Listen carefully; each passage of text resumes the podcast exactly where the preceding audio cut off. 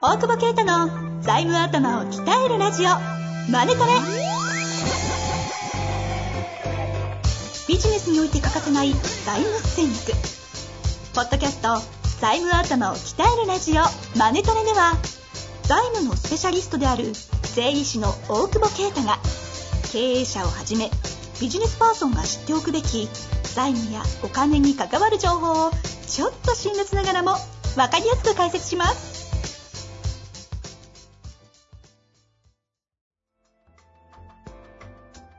こんにちは、遠藤和樹です。大久保啓太の財務頭を鍛えるラジオ、マネトレ。大久保先生、よろしくお願いいたします。お願いします。さあ、前回はね、早朝系 YouTuber の話をしました が、そう、振り返るの。確 かに。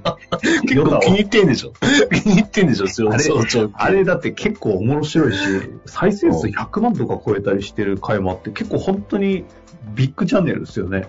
ね。確かにね。単車マーケットがあんなに人気番組になるなんて考えてもいなかったっすわ。いや、マジで。しかも、まあまあ、ね、一応ギリなんだろうけど、まあまあコールとかするしね。ねあれ結構ビビるんですけど、 うん普通に見たら多分スピハンだろうな、みたいな。そうそうそうそう。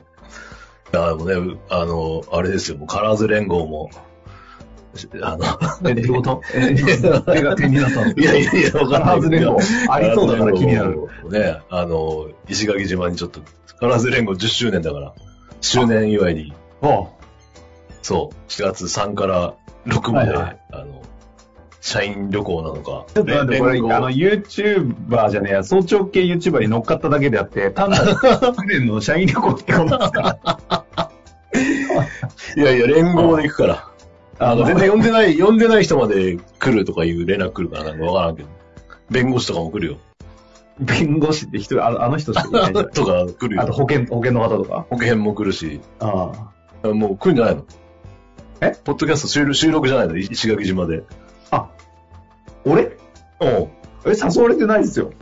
なんか、今、今誘ってる。中学生みたいな会話今ですよ。誘ってるよ。俺誘われてないですよい。や、今誘ってる。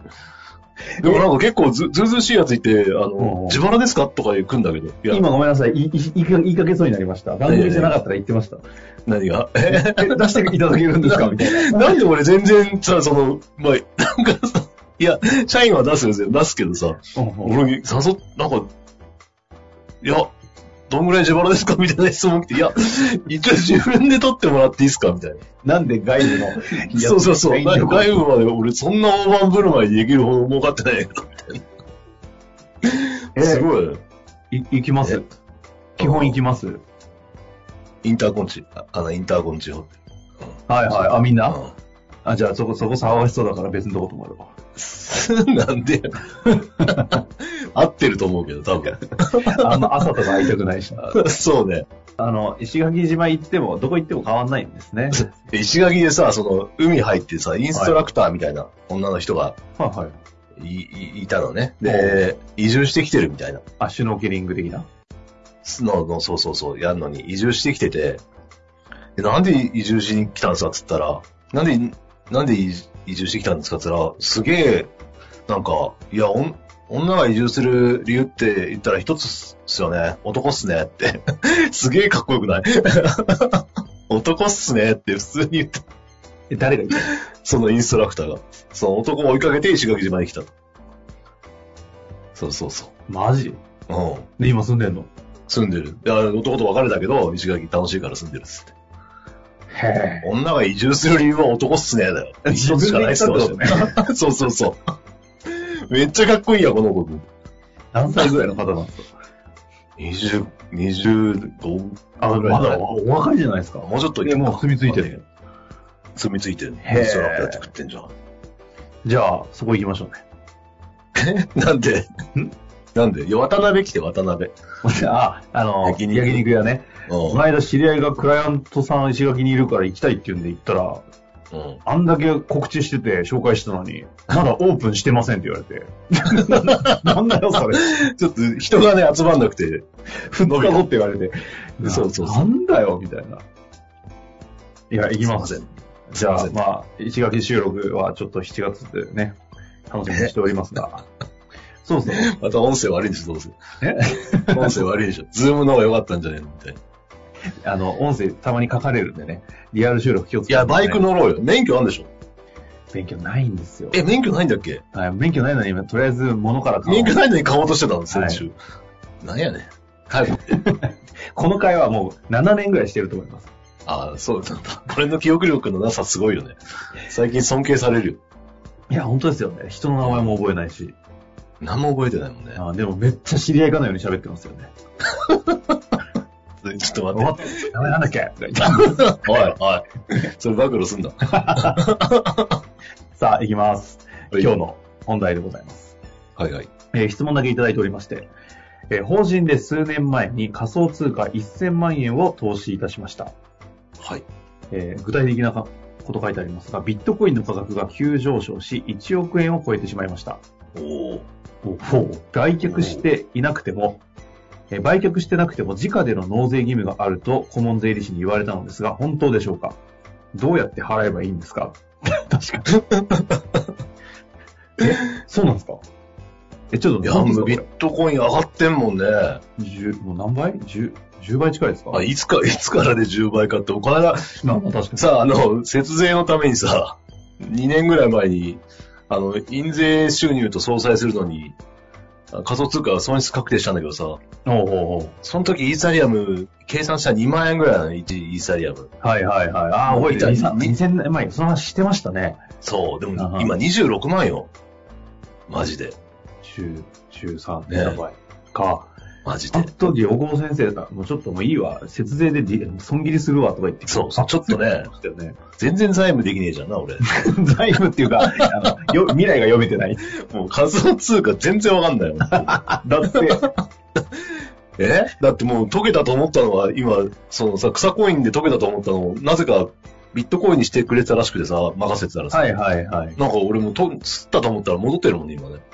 戻ってきたと思って。い相当戻ってんじゃないですか。や、もうでも、入れたぐらいにはなったね、そっちもねあーじゃあ俺が家庭に損切りしたのだけが損してるだ けで。それ、持っといたら、トータルで増えてたんじゃねえかっていうね。いや、本当っすね。いやー、そういや、でも、仮想通貨で、なんか一時期何でしたっけ億、送り人。送り人だ。なああーこれもそうだね。やりましたけど、送りま人さに。送り人の話ですよね。ね、そう、だから、いいつかあらのですかずっと法人いやいや、なんかね、さいつだっけな、31年とかの改正で、あ時間になったん下がだっ法た人間には。変わってるんですか法人が時価評価になってて。いやこれー、まさかだよね。時価評価俺もちょっどういうこととで、すか納税のタイミングで、納税というか、だから例えば3末決算だった決算らの、タイミングで、 3末のビットコインの価格に、その変えなさいってことだね。時間だって評価しろってことですかで、そこにそうそう納税するんですかもちろん納税するよ。キャッシュないじゃないですか。ビットコインで払えばいいじゃない。 いやいや、いや、マジで、それ、ちょっと俺もびっくりしたんだけど、その時。な、なんか読み返した記憶あるの。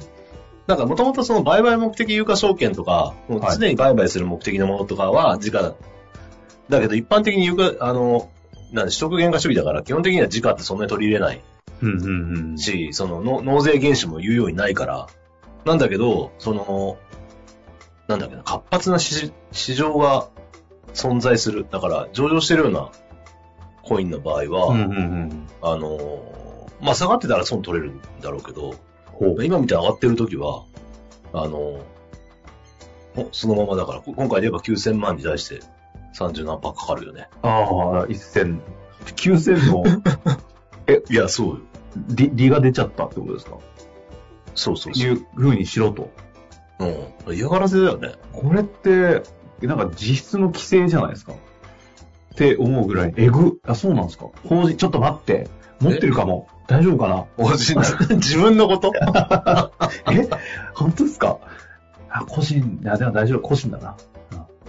え、そんな持ってんのえ、いや、いろいろ分散に振ったりしてた時期あるんで、意外と怖いなぁあ、でもあれなんで多分、ほ個人で当時さ、はいあの、はい、はい。当時確かに、あのバブルの時、1回目の、うんあの時にさ、上がるから、納税怖いで、の個人だとさ、雑で55%最大取られるみたいな話があったから、はい、はい。あの、法人にしといた方がいいんじゃねえか説は出たよね、やっぱり。その改正前はさ。だって、ああ。法人にしとけば30%で済むじゃん、税金い。やいや、2、3年前ね、ありました。2年ぐらい前か。ああったねりましたねそれがだからその問題はね。それは、を直に、じゃあどういう経緯だと俺、その、そっかそっ詳か。しくないしで、なんか、あの、これは番組として正しい話じゃなく、よく聞いた話で、それをシンガポールでどうするとかっていう話がぐちゃぐちゃいろいろ出回ってる時に、そうそうそうそう、すげえあ来たのもん。そうじゃなくて法人対策っていう形あるよねって話ありましたね。と思ったらここに来てってこそとれですがだから、その後すぐだろうね、規制かかったっていうう。ん。え、ってことは、あの、うんもうこれはそういうことなんです。払ってくださいってことですかまあ、法人で買ってたらしょうがないんだろうね、BS 乗っててね。うん。個人だったら時間じゃなかったんだけどね。なるほざ残念。今んとこ個人はまだ時価じゃないんだ。時価じゃない。じゃあ、り理覚理覚してない限り別に。うん。もう個人はでき多ない分時価にならないと思うよ。やっぱさすがに原資がないじゃない。うん。だから法人だってさ、これ、利益出てるけどさ、特別利益みたいなもんでしょ。そうだら。から、ね、銀行の評価もね、いまいちだろうしね。しかあも、うん。その、ひ上がった原因が、なんていうの銀行が嫌いな仮想通貨だから、あ。うん、そうすると現金価値があるかっていうのは、ちょっと疑問なので、納税資金が借りれるかどうかみたいなのもちょっと考えなきゃいけないよね。だからもう換換金せざるを得ないだろうね、一部ね。納税資金がないならね。うん。へうんえ。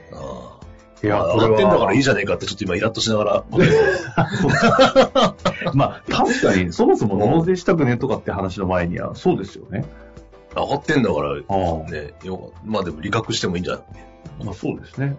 ね、なんかね、超えてしまいましたとかね、ちょっとあイラッとするねなんかね。あ。損切りで失敗してる男です からね。そうだよ、もう全部損しか。これだってもうあれだよ、不労、不労損失しかないもん、 俺。不労所得や、みんな。俺、不労損失しかなんか、なんかやると、不労を使用すると、損失が出るって いう。不労損失男だよ。あの、税務が分かりすぎてる人に陥りがちな。働けってことだね。いや、少し元気出たところで、まあ、でもただ、あの、情報としてはね、みんな、法人でやってる方も意外と結構リスナーの方いたりするかもしれませんので、お気をつけくださいということで、情報チェックしてみてください。今日のところは終わりたいと思います。大久保先生、ありがとうございました。目覚ます。本日の番組はいかがでしたか番組では大久保携帯の質問を受け付けておりますウェブ検索で「税理士カラーズと入力し検索結果に出てくるオフィシャルウェブサイトにアクセスその中のポッドキャストのバナーから質問フォームにご入力くださいまたオフィシャルウェブサイトでは無料メルマガも配信中ですぜひ遊びに来てくださいね